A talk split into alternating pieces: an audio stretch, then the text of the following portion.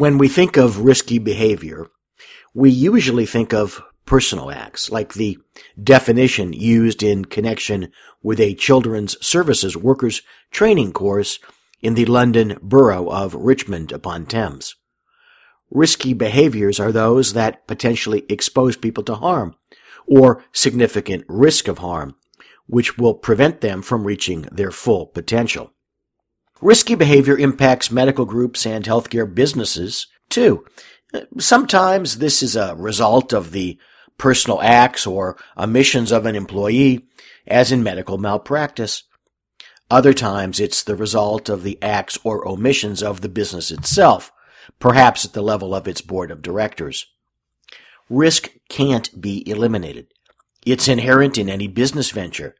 In fact, in business, there's no reward without risk, but risk can be managed and it can be reduced.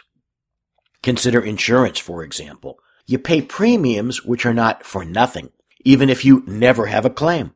That's because the risk of a claim was reduced to the extent of coverage.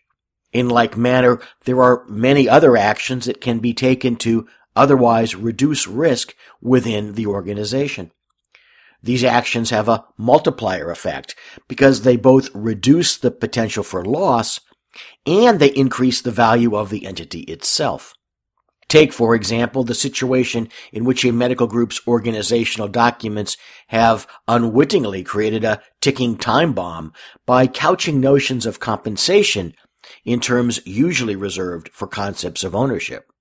An event sparks the situation, and the next thing you know, the employees claim they are owners and demand their share of profits, or even worse, of proceeds from the sale of the group.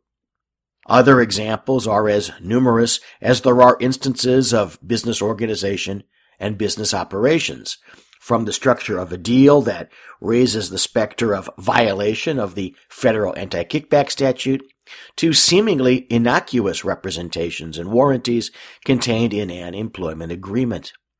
Left to the vagaries of fate, those and other risks can come back to destroy both current profit that is, create staggering losses, as well as the value of your business. Call it insurance or call it preventive medicine, but call for it all the same, starting with a comprehensive audit of your current situation. Otherwise, you're wittingly exposing your business to harm that will prevent you from reaching your full potential.